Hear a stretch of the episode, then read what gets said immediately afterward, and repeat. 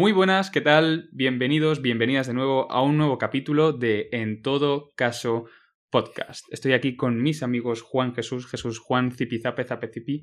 ¿Cómo estáis, Juan Jesús? Bien, se puede decir. Jesús. Oye, Toño, me, emo- me emociono cada vez que nos dices tu- tus amigos. O sea, en verdad es bonito, suena bello. Gracias, bro. ya, Gracias, bueno, en fin, te aprecio mucho. yo, yo cuento las realidades. Oye, chicos, os voy a contar una cosa. ¿Podéis Lástima que a Juan le gustaría que fuera otra cosa. Pero bueno, Yo no puedo verte como un amigo, Toñín, yo lo siento mucho. Misión Imposible, eh, Juan. Por Yo lo ¿cuántas intento, películas pero- llevan ya? ¿Cuántas películas llevan de Misión Imposible ya? Llevarán como siete u ocho. No lo sé, cinco o Rick. seis. Cinco Que Yo no, no son- soy- mentira, seis. Me gustan La mucho última, las películas. la última es Fallout. Es buena, muy buena. Fallout es como serie. es la, la nación secreta esa o no sé qué coño era. No, esa Nación Secreta es otra. Fallout es la más reciente. Te juro si que a mí las, películas de acción no, no es que me encanten, pero las de Tom Cruise es que me, me molan, tío. A mí al revés. Man 6. A mí me ¿Qué encantan las películas de acción, pero Tom Cruise es como bueno y bueno, hola. A mí las tramas de esa película me gustan. Bueno, en fin. Yo pues creo que mi favorita es la 4. La 4 me parece la mejor de A todas. mí la ellas, que van a. No sé cuál es, la que van a Dubai y. Eh, la 4, la 4. Esa, la esa es, 4. esa es, bu- es brutal. increíble. tío. A mí me yo encanta. fan de otras Increíble. Pro- protocolo tipo- fantasma. Eso, justo. Protocolo. Que en plan que apa- desaparece el FMI o algo así. y Están ahí como. de- Exacto. Ah, me esa- encanta. esa A mí me gusta más la acción absurda, en plan, ¿han visto eh, Expendables o Los Mercenarios? También. Creo que se llaman. También, Los, No, no. Sí, sí, Los Mercenarios. los Que Mercenarios tienen o tres los... películas muy sí, buenas. Ahí me sacas de Misión Muy Imposible y ya la he cagado. muy mal, tío. Joder, pero es que en esta pe- película participa en plan, eh, ¿cómo se llama este señor? Eh, Stallone. Chuck Norris, bueno, Sylvester Stallone. Ah, Exacto. amigo. Ah, Claro. Hasta Chuck Norris, justamente, que eso Terry es una cosa Crews, que no ves venir. Arnold. Schwarzenegger, Es buenísima. todo el elenco pro, ¿no? De las películas de acción. Jason Statham, bueno, en fin, sigue. Bueno, muchachos, os podéis creer una cosilla, y esto no sé si es paranoia mía o es que me estoy volviendo loco, pero os podéis creer que a raíz de hablar del tema Dentix me está empezando a doler una muela. Eso es el karma. Os lo juro, os lo juro. Karma. Es más, la, la, la, la muela está superior fondo derecha, la que está... Oye, pero tantos consejos que hemos dado de cómo cepillarte las muelitas y, y, o sea, Mira, y te yo- debes aparecerte aquí con ese problema. religiosamente, yo religiosamente me lavo las muelas, me lavo lo- la lengua, me lavo... Me lavo, pero tío, es Mm. que me está empezando a doler porque yo tengo un cepillo este eléctrico de que esto que se Mm. mueve así súper rápido y hace un ruido, vamos, endemoniado. Sí, que tú cómo no. vuelves de, fue- tú vuelves- ¿Estás vuelves de seguro que eso fiesta- es un cepillo? tú vuelves de fiesta a las 6 de la mañana y te da a ti por lavarte los dientes, pues despiertas a tu madre, a tu padre, a tu hermano, a tu a, to- a, a- a to- a to Cristo, con perdón de la expresión. Pero ¿Estás es seguro que eso es un cepillo? a lo mejor me lo llevo lavando mal toda la vida. Pero es eso, tío. o sea, Oye, qué yo creo que es esta paranoia de, yo que sé, estás hablando, no, que Mm. que estabas en el colegio y te mandan una circular del colegio diciendo, ojo, hay un brote de piojos en, en cuarto curso. Y de repente te empieza a picar comienza toda la cabeza. Eso a mí me pasó, justamente eso que dices, me pasó con esta vaina del COVID y tal, y todo, todo esto, ¿no? Ah, justo. Porque come... sí, ustedes se acuerdan que hubo una, un momento en el que comencé a toser cuando me dijeron que había estado en contacto posible con alguien que, que fue dado positivo. Y automáticamente me dijeron eso, a las dos horas yo estaba tosiendo, no me sentía bien, andaba ahí con toda esa rareza. Y eh, literalmente yo estoy seguro que eso fue que me condicioné.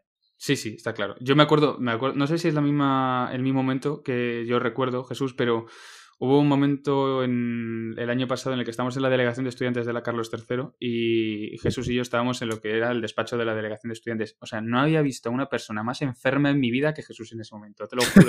Con? Jesús con casi 40 de fiebre, tirado por las, por Hmm. las sillas, tosiendo en todo momento, sin, sin poder hablar, macho. Pobrecillo. una Antes del tema. COVID, ¿verdad? Claro, claro. Importante, Vale. sí. Antes del tema. Pero, pero, yo creo que fue por pero marzo. esto ¿eh? conviene decirlo. Pero aprobé. Pero Pero aprobé. aprobaste. Aprobó. Pero Jesús aprobé. Aprobó. Bueno, Jesús sí. suele No, estar me- me- me enfermito siempre por estas épocas, ¿eh? Sí, yo también. Sí, me- a mí me pega, es verdad. A mí, me pega. bien fuerte. No, es- es- esto fue porque, nada, el COVID todavía no había supuestamente llegado a España. Digo supuestamente porque ya después se probó que sí. Y nada, yo fui al doctor y les digo, epa, mira, estoy enfermo, tal. Mira, literal no tenían, no tomaban en ese momento ninguna precaución, nadie doctor, tenía doctor, estoy en la mierda. Lit- no, no, literal, le digo, mira, tengo todos los síntomas, capaz es un resfriado común, pero, pero bueno, cuidado y no es eso. Y casi se me rieron en la cara, me dijeron, no, no, ¿qué, qué va a ser eso? Tal. Y en verdad, mira, al final no fue eso, en verdad sí fue una gripe tonta, pero tres semanas después estábamos confinados. No, no, bueno, es que en, España recibimos el COVID con los brazos abiertos entre las discotecas, la organización esta semisecta de Vox que hizo por allá en Andalucía y el FM que era muy legítimo, vale, pero joder, o sea, ya estaba el COVID aquí, fue en plan, hola, bienvenido COVID. Se pegó un festín de la hostia, básicamente. Pero bueno. Sí, sí. Bueno, pero bueno, sí, sí. Muchachos, dejando aparte... ¿De qué vamos a hablar? Eh, vamos a hablar de un... no de muelas, voy a dejar ya mis muelas en paz, en concreto mi muela, pero hoy vamos a hablar de un tema muy interesante. A un dolor de muelas, ¿verdad? Eh, sí, parecido. Sí, a, mí me, daría muchísima pereza gestionar políticamente lo que vamos a hablar ahora mismo, pero permitidme poner la introducción majestuosa porque hoy vamos a hablar de los presupuestos generales del Estado 2021. Presupuestos generales del Estado. ¿Qué pasa? Estoy emocionado. Estoy emocionado. ¿Cuánto me toca? ¿Cuánto me toca este año? La paguita estás buscando. Uh, Jesús, ¿eh? Por venezolano residente en España, ¿eh? Pues va a ser que no. Vamos a hablar de los presupuestos generales del Estado. Vamos a hablar de la ley que lo regula, las singularidades de esa ley, quién lo propone, quién lo aprueba, así como hacer una mención especial a, al dinero que recibimos o que pretenderemos recibir los jóvenes, ¿no? O la educación o la inversión en ciencia, cultura, deportes que podemos llegar a recibir, que sin duda es interesante y veremos a ver si aumentan las partidas o no. Es un dilema bastante importante, ¿no, muchachos? ¿Qué opináis? Interesante, interesante. Hay que ver, porque hay que recordar que siempre que se aumentan algo hay que recortar en otro. Exacto, a no ser que subas impuestos. Claro. Sí, también. Yo, yo lo que puedo decir, y de verdad mm, es mi punto, yo últimamente he sentido que quizás los jóvenes, eh, con todo esto del COVID, y esto de hecho es un tema que creo que da debate, pero siento que quizás los jóvenes no tenemos tantas oportunidades de cara al futuro. No sé cómo lo vean ustedes, y de hecho quería traer eso en relación a este tema. Siento que, que la dificultad propia de este momento que nos ha tocado vivir, del COVID, también de los avances en tecnología, entre otras cosas, eh, están cerrándonos las oportunidades a muchos jóvenes, ¿no? Porque al final, cuando se pierde un poco el empleo y se ve golpeado, creo que sí, hay sectores que lo sufren bastante, pero los jóvenes, que al final somos quienes tenemos que incorporarnos al a, a, esa salida laboral primero, siento que, que, nos quedamos sin oportunidades. No lo sé, es una percepción que me da, pero ¿cómo lo ven ustedes? Yo quiero ser optimista. A ver, las economías son circulares y siempre tienen que haber picos bajos y altos. Yo la expectativa que tengo, una expectativa muy real y sin saber ni mierda de economía, es que eh, el, el, bajón que está pegando ahora la economía por el COVID sea pequeño para dar un gran estirón después, cuando, cuando empiece la recuperación, porque de hecho la economía no iba mal. Pero... Yo, yo abogo por la versión de Juan. Yo creo que me acuerdo en, 2012, en 2013 cuando estamos, bueno, estamos saliendo de lo que viene siendo el grueso de la crisis económica. Me acuerdo que 2012 fue un año muy hmm. malo. Cuando me decían mis padres y todas las personas, todas las personas que se encontraron en televisión, Buah, es que los jóvenes ahora, madre mía de mi vida, tú a tu edad, que bueno, 2012-2013, pues yo tendría 15, 16 años. Eh, me decían, madre mía, vas a tener el mercado laboral más difícil de los últimos años y demás. Y ahora viene hmm. esto. O sea, es que viene la pandemia, que es que es otra, otra dificultad añadida en la economía de cualquier país, de cualquier continente del mundo en general, ¿no? Y si a eso le añades, como dices tú, Jesús, la, la, problemática, bueno, betita problemática que puede traer la tecnología, pues la verdad es que lo que ocasiona es un futuro eh, mucho menos incierto, ¿no? Eh, prefiero aventurarme y, y, decir que, bueno, la juventud hoy en día va a ser capaz de sobreponerse a estas adversidades y se va a reinventar y adaptarse a lo que viene siendo el mercado laboral de dentro de unos años que no se encuentran muy lejanos, eh, adaptadas a la tecnología y adaptadas a una recuperación económica después de las dos crisis económicas que hemos vivido en las últimas dos décadas que han sido muy duras. Yo pienso como Toñín, de hecho, o sea, que la tecnología tenga una mayor influencia, que de hecho mi TFG fue de patentes esenciales y cómo esto puede ayudar a la revolución del futuro porque pues eh, ustedes saben que el sector de eh, las, las, comunicaciones y del Internet de las Cosas está aquí a la vuelta de la esquina, más con el 5G. En realidad yo no creo que eso vaya a suponer una merma de empleo, sino más bien una modificación. Se van a extinguir algunos empleos, pero tienen por obligación que nacer otros. Había muchos estudios que decían que, eh, no sé con exactitud, estoy hablando ahora mismo sin fuente alguna, ni nada, pero em, decían que en los próximos 10 años eh, numerosos empleos que van a ser eh, muy, eh, bueno, van a ser muy numerosos, ¿no? De los próximos años todavía no se habían creado. Y es lo que hace referencia Juan. Lo más probable es que nosotros estamos hablando de empleos que todavía no se han creado, que se tienen que crear y que lo más probable es que sustituyan a empleos que se encuentren desfasados por la tecnología o por la dinámica económica que albergue una, comunidad económica como es por ejemplo la europea o el mundo. Pero bueno, es, es de vital importancia eh, hacer referencia a una ley presupuestaria, porque no deja de ser el gobierno quien va a establecer en qué se gasta el dinero eh, y claro, hay un montón de, partidas que se pueden dedicar a innovación, a, a tecnología, que lo que puede hacer es preparar a un Estado de la mejor manera para abarcar esos futuros empleos para los jóvenes, ¿no? Y, dedicarle una partida presupuestaria que lo que haga sea invertir, dedicar dinero en, invertir para que esos empleos vengan con calidad y con garantías y que los jóvenes seamos capaces de albergarlos bien, ¿no? Por Yo como va el año... Sí. Ah, sí. Sí, sí, di, Juan. Que yo como va el año, eh, la verdad chicos, yo propondría que se creara un nuevo ministerio, el Ministerio de Copas, y se encargara de darle una noche de copas a todos los ciudadanos eh, gratis. Totalmente de acuerdo. necesitamos. Ministerio de Copas. Ministerio de Copas, sobre todo, eh, ojo, un Ministerio de Copas que también sea capaz de concertar discotecas que solo pongan música de 2020 que aún no se ha perreado, ¿sí o no? Sí, sí, sí, y no, todo con las medidas de, de seguridad adecuadas ningún grupo de más de seis personas, todos los grupos separados de a dos metros, todo bien, eso sí, copa gratis, hombre, que eso sale de los impuestos.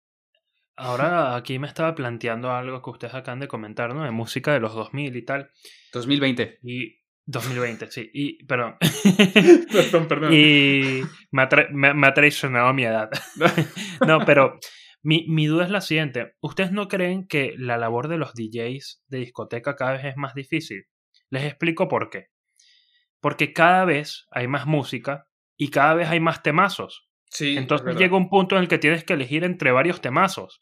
y al final o alargas la fiesta en tiempo o recortas en temazos. Sí. No me había planteado esta pregunta o esta reflexión filosófica sino hasta ahora, ¿no? Yo tengo la respuesta. Cada vez es más difícil. Yo tengo la respuesta. Hay muchos DJs que lo que hacen es mezclar eh, dos o tres canciones en una. Lo que hacen es, pues, una mezcla. Mira, hay un chico que se encuentra sobre todo en Twitter e Instagram que, mm, que como nombre es Albama barra baja Ice, Ice, hielo en inglés, que lo que hace es hacer unos, unos remix de la puta hostia. O sea, yo llevo meses escuchándolo y es que me entra una gana de fiesta que flipas. Que lo que hace es mezclar distintas canciones en una. Entonces, ahí lo que haces es optimizar el mm. tiempo. Ojo, cuidado. ¿Qué pasa? Que yo eso lo he visto en la práctica. Y eso a mí me da mucha rabia porque yo quiero disfrutar de la canción entera. Yo, quiero, yo me sé los pasos, las canciones, los beats. Yo quiero todo, todo. A mí esos DJs me recuerdan a mi abuela, que no deja ni un puto canal cinco minutos y los empieza a pasar rápido. O sea, déjame ver al menos qué están dando, ¿no? O sea, digo, como una sugerencia, pues a mí esos DJs me recuerdan a eso. No sé, hay que compaginar un poco esto. 100%, 100%. Pero bueno, es verdad lo que comentábamos de que sí, estamos a la puerta de, esa aprobación de unos nuevos presupuestos. Mm. Y como un dato curioso para empezar eh, a profundizar en este tema, es que los presupuestos actuales no son los que precisamente haya aprobado el gobierno actual, sino son o llevan vigentes desde el 2018, corríjame si me equivoco muchacho, que fueron los últimos que aprobó el Partido Popular. y que ya aquí, independientemente, yo creo que de posturas políticas, dejándoles un poco al lado, creo que cualquier gobierno de turno debe tener la oportunidad para poder ejecutar lo que se propone, sus propuestas, sean buenas, sean malas, sean como sea, pero tiene que tener la oportunidad de por lo menos tener unos presupuestos que, que diseñe a su medida, ¿no? Claro. Digamos que ahora mismo se está gobernando con una planificación económica de otro partido con ideas contrarias. Bueno, ideas distintas, ¿no? Básicamente, para que la gente se ponga un poco en contexto, la ley de presupuestos es una, es una ley, valga la redundancia, que lo que hace es establecer dos cosas principales. Una, la previsión de ingresos que puede tener un país en el ejercicio económico correspondiente. Digo previsión porque uno no predice el futuro, no sabe cuánto, cuánto dinero va a ganar, cuánto ingresos a las arcas públicas va a tener, por eso se denomina previsión. Y en segundo lugar, es una, un, techo de gasto, es decir, ingresos y gasto. El techo de gasto quiere decir aquel dinero público que se va a eh, dedicar en cada sección, ¿no? X dinero en educación, X dinero en, innovación, X dinero en sanidad, X dinero en, jóvenes, etcétera, ¿no? Entonces, esa ley es una ley anual, por eso es la especialidad, que lo que hace es lo que ha dicho Jesús, establecer qué, en qué se va a gastar el dinero en un ejercicio económico correspondiente, es decir, en un año, ¿no? Efectivamente, y de hecho es realmente eh, súper importante porque piensen siempre en cualquier tipo de proyecto político. El único modo de ejecutar cualquier tipo de proyecto es a través de unos recursos. si, si, ese proyecto puede sonar muy bonito, estar muy bien estructurado, estar muy bien planeado y tener modo de, de ejecutarlo, tener todo listo, pero si los presupuestos no se adecúan es decir, imaginemos que los presupuestos que queremos eh, proponen un 20% de inversión en educación. Pero cuando llega el dinero dicen, para educación son solo un 10%. El proyecto puede estar lo que tú quieras, pero no tienes los recursos para llevarlo a cabo. Y por eso es tan importante no solo el programa político, sino también los presupuestos generales del Estado, que de hecho dentro del Estado español se llegan a configurar incluso como un segundo voto de confianza de los partidos políticos o del Parlamento hacia el presidente. El primer voto de confianza es la misma elección del presidente del gobierno y se puede decir que un segundo filtro, ya no legal, sino de facto, como un voto de confianza son los presupuestos generales del Estado, porque si las enmiendas que se introducen eh, son muchas o si incluso no se llega a un consenso, se le estaría, en pocas palabras, retirando la confianza en su labor de ejecución y de administrador del Estado al presidente, que previamente ya se le había elegido. Sí, sí, sí, efectivamente es así.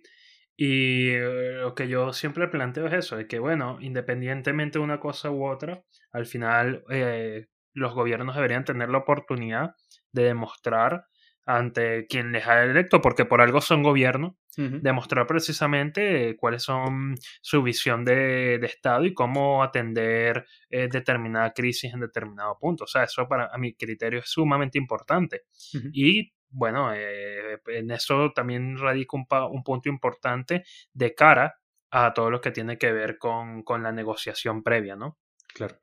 De todas formas, ¿cómo se regula constitucionalmente esto? Y en relación a lo que han dicho Juan y Jesús, eh, el artículo 99.2 es el que regula pues, el programa político que puede presentar el gobierno en una supuesta investidura, ¿no? que es la primera, el primer voto de confianza, como dice Juan. Y en segundo lugar, el artículo 134, que es eh, el, aquel que regula el procedimiento de aprobación de los presupuestos. En ambos, el protagonista es eh, el gobierno, es el ejecutivo. El gobierno es el que le corresponde la elaboración de los presupuestos generales del Estado. Por eso dice Juan que la primera, el primer voto de confianza es la investidura, en este caso, si es eh, fructuosa, del gobierno. Y en segundo lugar, ese programa económico que aporta al plan político que ya aprobó o aprobó las Cortes previamente con la investidura. De ahí estos eh, bueno, aquí viene la especialidad porque es una ley especial que otorga, y ahora si queréis lo hablamos chicos, eh, cierta discrecionalidad al, gobierno. Es una ley especial porque lo que hace es, eh, la Constitución es dar la iniciativa al gobierno, es decir, es el gobierno el único, el único capaz de, de aprobar, bueno, de proponer eh, y elaborar este tipo de ley presupuestaria no puede, ser la, no puede ser la oposición, el PP no puede hacer nada ahora mismo, eh, tiene que ser el PSOE, bueno, en este caso el gobierno de coalición, y corresponde a las Cortes ratificarlo, es decir, votarlo y eh, examinarlo, enmendarlo y aprobarlo. Correcto. De hecho, esto se rige por una serie de principios que se contienen en una sentencia, en la sentencia del Tribunal Constitucional 3-2003 del 16 de enero, que de hecho enumera varios de los principios importantes que básicamente has resumido tú, Toñín, ¿no? Que sería el principio de universalidad, como puede ser el contenido que expresamente pone el artículo 134.2 de la Constitución, que es prever la totalidad de gastos y de ingresos. Después tendríamos, por ejemplo, el principio de anualidad, que es lo que has dicho tú, que tienen que tener un alcance anual. Tendríamos el principio de competencia, que como bien has dicho tú, el gobierno propone y el legislativo acepta. Esos son eh, los parlamentarios los que tienen que aprobar esta propuesta, como bien hemos dicho, en una especie de segunda instancia en cuanto a la confianza que se les quiere otorgar. Y después tendríamos el principio de prórroga, que de hecho se ha abusado un poco de este principio, que es que cuando no se llegue a un consenso, se prorrogan automáticamente eh, los presupuestos generales del Estado. Correcto. Exacto. Que es lo que acaba de pasar. Sí, y que yo creo que no puede dejarse de lado que este año va a ser particularmente complicado, ¿no? Porque no estamos ante una economía normal, estamos ante una economía que ha, eh, ha frenado el crecimiento que venía, el pequeño crecimiento que venía eh, demostrando año tras año, para ahora incluso eh, haber dado un importante retroceso. De hecho, se habla de que ha sido la economía más golpeada posiblemente de toda Europa, ¿no? Sí.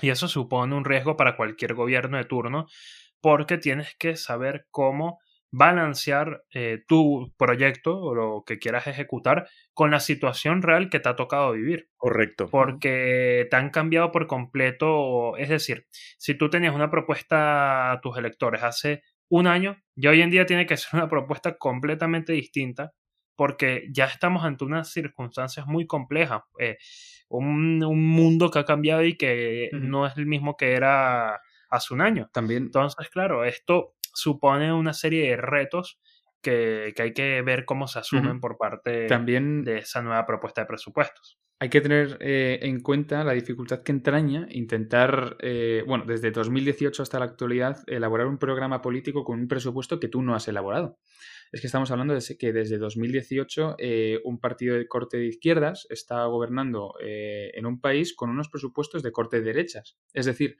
no puede invertir o no puede gastar el dinero, como si fuesen viceversa, ¿eh? en unas partidas que a él le gustaría. Es decir, imaginaos que bueno, salvo excepciones que puedan mover el dinero dentro de las partidas presupuestarias, que eso es otra movida que eh, nos costará entrar en este podcast porque es un poco más técnico, ¿no? Pero digamos que si el gobierno quiere gastar 30 eh, euros en educación y la, partida presupuestaria de educación en el anterior, bueno, en la anterior ley presupuestaria es de 15, por mucho que tengas tú la intención en, invertir en, aspectos claves que en un programa político a ti te haya hecho ganar la investidura o te ha hecho ganar las elecciones, no puedes, porque la ley presupuestaria que no has podido aprobar eh, y que se lleva prorrogando desde 2018, dice que te tienes que gastar 15 en educación y es lo que tienes que gastar. Entonces, si le añades, y acabo, si le añades eh, a la si a la dificultad del coronavirus le añades la dificultad que, que entraña el programa político y el entramado político a la hora de aprobar unos presupuestos, pues te sale una planificación económica de un país un tanto complicada, ¿no?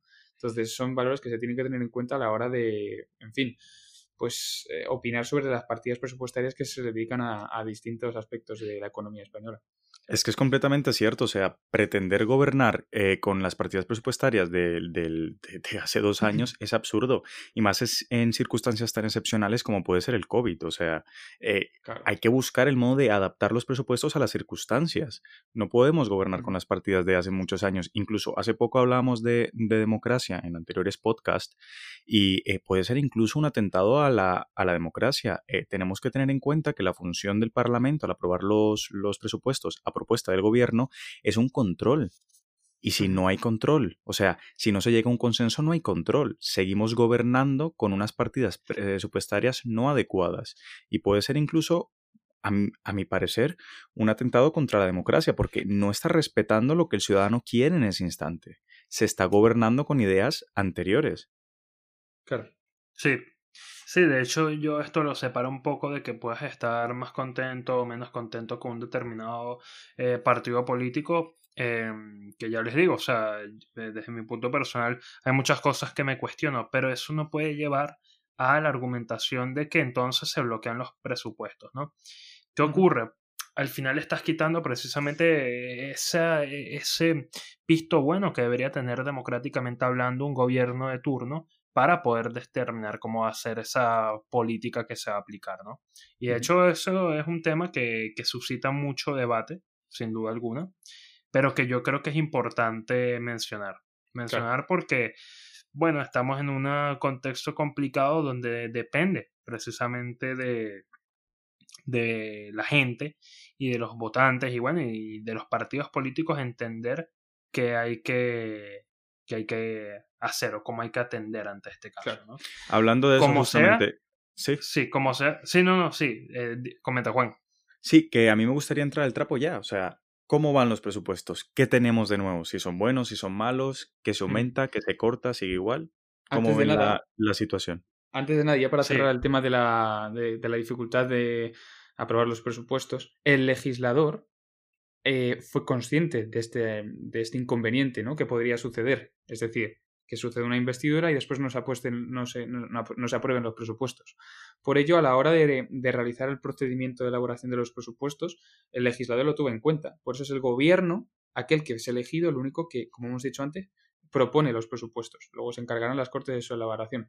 Y en el caso de las enmiendas, las enmiendas son las, digamos, las oposiciones que realizan eh, las Cortes a, ciertas, eh, a ciertos aspectos de los presupuestos o a ciertos aspectos de una ley. Yo no estoy de acuerdo con esto, propongo esto. ¿Se vota en contra o a favor? Pues no, sale o no. Eh, las enmiendas también se ven muy, bueno, muy limitadas, limitadas por parte de la oposición. Es decir, no se puede enmendar al libre albedrío, digamos.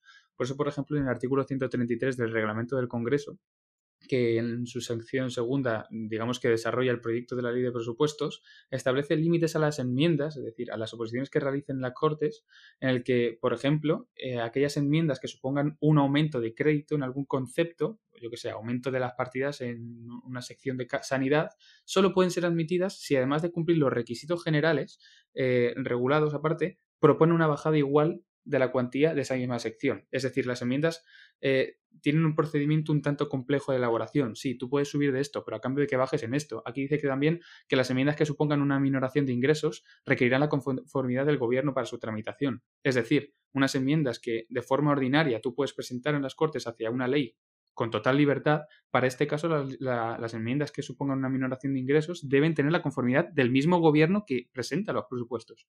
Con lo que el legislador ha sido capaz de entablar un procedimiento que beneficie o que facilite eh, la aprobación de los presupuestos al gobierno, para que no le cambie el panorama económico ¿no? a la hora de, gestionar un país. Nada más. Claro, cambiarle el, panorama eh, económico sería cambiarle también el panorama político. A mí de qué me sirve ser de izquierdas y el partido de derecha es el que decide en qué gasto y en qué no gasto.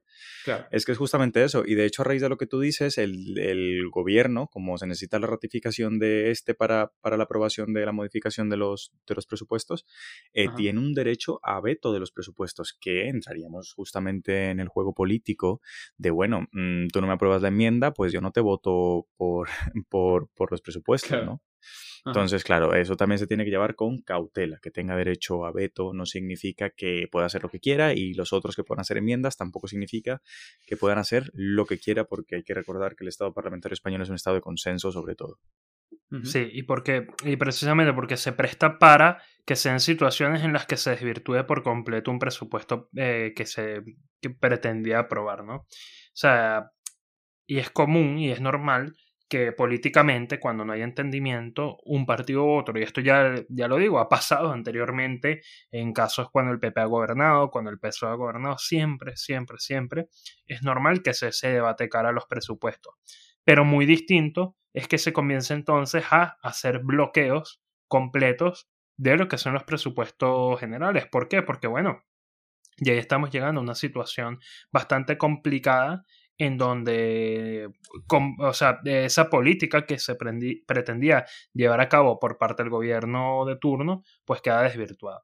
Mm. Y, y, tú, Juan, comentabas algo importante, ¿no? Y también así le hacía mención Toñín, de cara a que, ajá, y si vamos a aumentar el gasto en algunas áreas, en casi todas, de hecho, cabe señalar, de los presupuestos generales, hay algunas que hay que hacer recortes, ¿no? Bueno, eh, conviene destacar que de cara a, los presentes, a la presente propuesta que hay, porque por ahora lo que hay es una propuesta mm, que se sigue negociando. Sí, efectivamente, un proyecto. Eh, conviene señalar que sobre todo lo que se pretende es aumentar el dinero o los ingresos públicos por medio del aumento de impuestos que, que bueno, se ha venido comentando, ¿no? este impuesto que se está aumentando a eh, pymes que tengan una facturación determinada, por ejemplo, este también... Uy, qué mal. ¿Cómo? Qué mal. Sí, bueno, te voy a decir una cosa, a mí me preocupa sobre todo ahora porque básicamente estamos en un momento muy complicado para las pequeñas y medianas empresas, donde pagar los impuestos puede llevar a situación... Quiero decir, esto no es solo ganar, no es solo vamos a aumentar los impuestos y ya, porque em, eso lo va a pagar alguien. En este caso son las pequeñas y medianas empresas que son de las que más gris han tenido eh, su actuar en todo esto del COVID. Claro, como esa es mi preocupación. si no tiene ingresos. Bueno, pero Eh, eso yo- efectivamente- yo, entiendo y confío que eso se realiza bajo baremos que intenten más o menos discriminar a aquellas empresas que se les puede permitir una subida de impuestos en el caso, porque yo no he leído eh, que las pymes vayan a ser, bueno, vayan a sufrir una subida, una subida de impuestos, pero ni idea. Yo supongo que eso será atender a las reglas técnicas de modificación de los tributos que entiendo que a, a la hora de la presentación del proyecto de presupuestos vi- se encuentra desligado, creo yo. Eh, pero bueno, es cierto que, como bien dice Jesús, eh, los presupuestos generales pueden encontrar una- un techo de gasto y ese gasto, pues, eh, eso funciona a base o bien de recortes o bien en un aumento eh, de, de- de los impuestos o de determinados impuestos. Sin Sí, embargo, yo, yo creo que, sí. sí. una cosa que sobre eso que mencionas, yo creo que, mira, siempre que se pida más impuestos, pero los mismos vayan y se dediquen a crear trabajo, a crear gente con mejor formación, es decir, fomentarlo en educación, yo no lo veo mal. Por Sí, porque es la inversión más segura que hay o que se puede hacer en cualquier estado. Y esto no lo digo yo, esto lo dice mucha gente estudiosa de esta materia económica, ¿no? Porque hoy es un capítulo un poco muy económico Sí. y aquí, bueno, tampoco somos economistas para poder tener ese control total de la situación, pero eh, conviene señalar esto, ¿no? Sí. Porque mira, no es lo mismo agarrar y subirlo para gastarme el dinero dando ayudas a vete tú a saber a quién, Ajá. que agarrarlo y reinvertirlo en educación. Pues, por ejemplo, Esa- por- sí. Para ponerte un ejemplo que consiga demostrar esta, esta tendencia, el gasto educativo este, este año en los presupuestos de 2021 aumentará un 70%.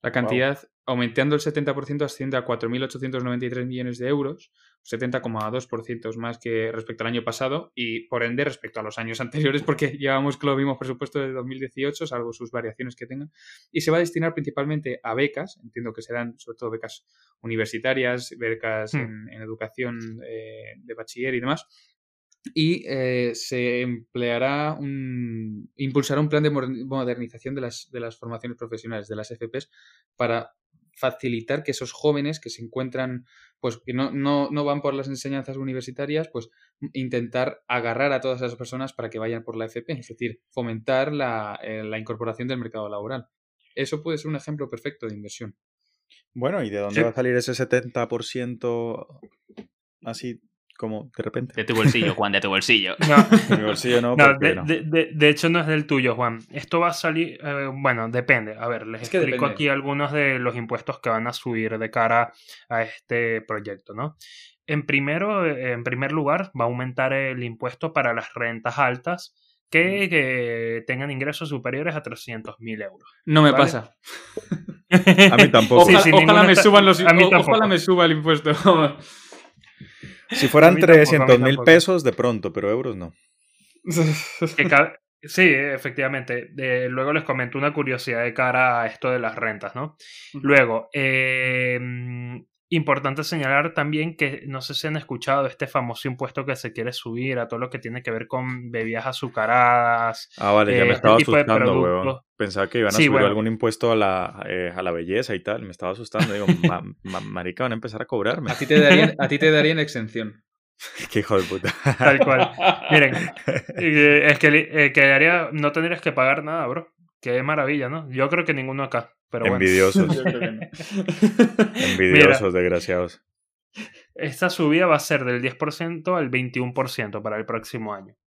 Por lo cual ya por ahí comienzas a recaudar más. Pero ya luego, y aquí es donde está el punto que a mí me llama mucho la atención, es esa subida de impuestos a todo lo que son las pequeñas y medianas empresas. ¿no?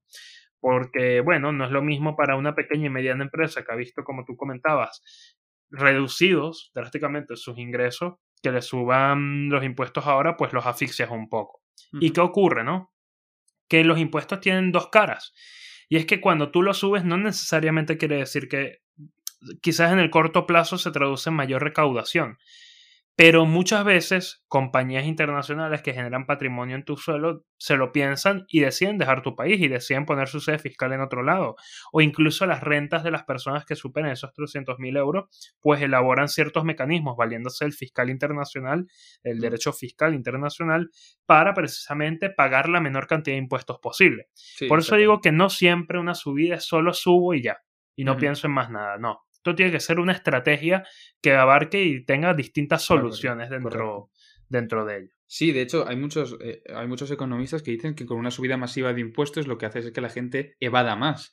Es decir, a veces es mejor subir eh, es mejor subir 5 puntos y que la gente eh, no se encuentre conforme con que le suban los impuestos 5 puntos, pero lo que los acabe pagando, que no subirles 15 puntos que sí, eh, de facto tú puedas, bueno, eh, según si sigues esa regla de tres, tú puedas ingresar a las arcas públicas mucho dinero, pero que fomentes mm. la evasión de impuestos. Esto supongo que se realizarán con estudios detrás en el que demuestren pues que con ciertos baremos, atendiendo a las circunstancias del momento, pues eh, esos impuestos se consigan recaudar. También es muy importante controlar la, costumbre de un país a la hora de pagar o no impuestos. Es decir, yo creo que estamos en un país que la evasión de impuestos en varias, en numerosas empresas, yo creo que se encuentra a la orden del día. Especialmente porque lo más probable es que si no se evaden, eh, difícilmente pueden hacer frente a, la economía de, su propia empresa. Pero, Cabe aclarar que no siempre es evasión de impuestos. A ver, la ley muchas veces permite que los fondos se paguen de una manera pues menos rentable para el Estado. Aunque pueda parecer una evasión, es completamente legal y está permitido por la ley. Eso no quita que sí hayan evasores de impuestos, por supuesto. Claro, claro. Sí, sí, es que es así, o sea, eh, justamente no, no, no, es tan fácil como decir, y de hecho, esto de los paraísos fiscales, que es un término que se emplea muchísimo, muchos conocedores de la materia dicen que no existen paraísos fiscales, sino sencillamente lugares donde hay unas políticas fiscales más atractivas para precisamente operar. Y bueno, y a esto se agarran muchas empresas, muchas compañías y demás. Yo creo que al final hay que entender que, bueno, es una de las cosas que viene con la globalización y, bueno, es importante que tengamos esto, esto presente como una posibilidad, pero que lo que decimos, lo que comentaba hace un rato, subir los impuestos no necesariamente se traduce, quizás en el corto plazo sí, pero no necesariamente de cara a un mediano o largo plazo. es más dinero para, pero discutible. Un ejemplo, sí, sí. un ejemplo de, un aumento de gasto es, por ejemplo, en juventud, en la promoción y servicios de la juventud, es decir, el Instituto de la Juventud Injuve, eh, hmm. se verá dotado en 45 millones de euros anuales. Eh, en una, es una asociación, bueno, no es una asociación, es un organismo inscrito al ministerio que lo que hace es promover la igualdad de oportunidades entre hombres y mujeres, entre los jóvenes, propiciar la participación de la juventud en el desarrollo político, social. Y este, esta partida aumenta en 12 millones y aquí ponen la, en el presupuesto de los, bueno, en el proyecto de los presupuestos generales del Estado, un, proyecto de 434 páginas que se encuentra en, el, en, la sede de Hacienda de la página, en su página web, que la podéis ver todo el mundo. Vaya. Eh, le dotará de más mediadores juveniles en coordinación con los servicios públicos de empleo, empleo autonómicos y otras entidades. Digamos que es importante siempre figurar la, la, necesidad que existe en dotar a, los jóvenes de, medios y formas para que puedan encontrar empleo de la forma más rápida y garantista posible, ¿no? Y yo creo que ese es el mensaje que tenemos que tener eh, hoy en día, sobre todo de cara al futuro. Yo creo que la, la, situación económica no es, se nos encuentra en nuestro favor y entiendo que la inversión en este tipo de asuntos debe ser primordial. Tenemos que recordar que la población española es una población envejecida y de hecho eh, la falta de empleo para los jóvenes puede ser un problema, porque claro, eh, se siguen manteniendo los gastos de las pensiones, pero si no se produce la misma cantidad de capital e incluso un superávit en cuanto a la generación de capital para mantener eh, las deudas que pueda tener el Estado y mantenerse asimismo los, los ciudadanos jóvenes, eh, podríamos entrar en una recesión económica. Así que es bastante importante las eh, oportunidades de empleo para los jóvenes y las consiguientes salidas laborales y estabilización de la economía, que es lo que necesita. De hecho, la Unión Europea ahora ha hecho un aporte importante a España. Eh, no sé cuándo se ingresan las cantidades oficialmente, pero bueno, creo que llega a los 12 mil millones de euros, ¿no? Sí, más o menos. sí pero pero esos fondos europeos van a estar sometidos a un control adicional por parte de la Unión Europea. Entonces, un control que ya han llamado la atención en varios puntos al gobierno actual y que yo lo entiendo, como llamarían a cualquier gobierno de turno la atención de que, oye, mira, te voy a dar este dinero, pero no es para que agarres y hagas fiesta. Claro, justo. Yo lo que sí creo y que me llama mucho la atención y quiero dejar esta reflexión un poco aquí sobre el final, que a pesar de todo esto, hace unas semanas estaba sobre la mesa una subida del gasto público en cuanto a salarios de cuerpo del Congreso. Ah, del Congreso. Y, no, y, también, no, y también de los funcionarios, ¿no? Y yo entiendo que sí, que se busca guardar precisamente eh, al funcionario público. Pero también hay una realidad, es que yo creo que eh, con toda esta pandemia, el funcionario público em, es de los menos que tiene que temer a las consecuencias económicas que va a traer. Claro, al final, el Estado es... Tiene una protección fuerte. Correcto. El Estado es una maquinaria inagotable que siempre va a tener algún modo de financiarse. El empresario no, y los particulares tampoco, mucho menos los autónomos, que incluso podrían ser, junto con las pymes, los más abandonados en este tipo de circunstancias. No, no. Lo de los autónomos ha sido penoso, muchachos. Ya lo conversábamos en un capítulo anterior y ha sido, ha sido penoso, ¿no? Yo simplemente llamo a eso, una, una reflexión de que está muy bien todo. De hecho, me gusta mucho ese enfoque de aumentar la educación, debo reconocerlo. O sea, me, gusta bastante que se hable de educación en estos tiempos. Y el sistema de becas, que segura, hay tasas cual, de ayudas a la gente. Hay que ayudar a la gente a estudiar, a que se puedan mantener haciendo los estudios, sin duda alguna. Pero al mismo tiempo hay que revalorar, hay que reevaluar también ese otro tipo de, caras de la moneda. ¿no? Pero bueno, muchachos, vamos a ver qué tal este, sale esto y, bueno, ojalá que se traduzcan de verdad oportunidades para, para los jóvenes, que al final optimismo, optimismo, optimismo y trabajo duro. Queremos, queremos saber qué pensáis, queremos saber vuestras opiniones acerca del techo de gasto, en qué se puede invertir más, en qué se puede invertir menos, experiencias personales si podéis tener y si las podéis aportar, eh, las recibiremos muy, muy, muy bienvenidas. Entonces, os recordamos nuestras redes sociales, como en cada capítulo, en Instagram y en Twitter. Bueno, en Instagram y en Facebook nos encontramos como en todo caso podcast y en Twitter nos encontramos como todo caso podcast. Sin el en, porque es que Twitter es una big tech de la hostia y toda la mierda, pero no nos deja poner nombres tan largos. un, día, un día van a llegar los de Twitter y te van a cerrar la cuenta. y me van a decir, ¿pero qué estás diciendo de mi payaso? ¿Quieres un... los agarramos a golpes, eso no es problema, que se vengan. Yo me paro serio, papi, para las que sea, pinte la raya que yo la coloreo. Hágale. Aquí estamos. Es de una, papá, sin mente. Está bueno, me gustó, me Ay, Qué bueno. Bueno, pues lo dicho, muchachos, muchachas, esperemos que os haya gustado este capítulo y os esperamos en la próxima con nuevas, bueno, con nuevas novedades para que veáis cómo está mi cerebro a las 8 y cuarto. Nuevas novedades no A las 8 y cuarto un domingo eh, de frío, ¿no? Pero bueno, eh, hasta la próxima. Bueno, muchachos, un saludo, hasta luego.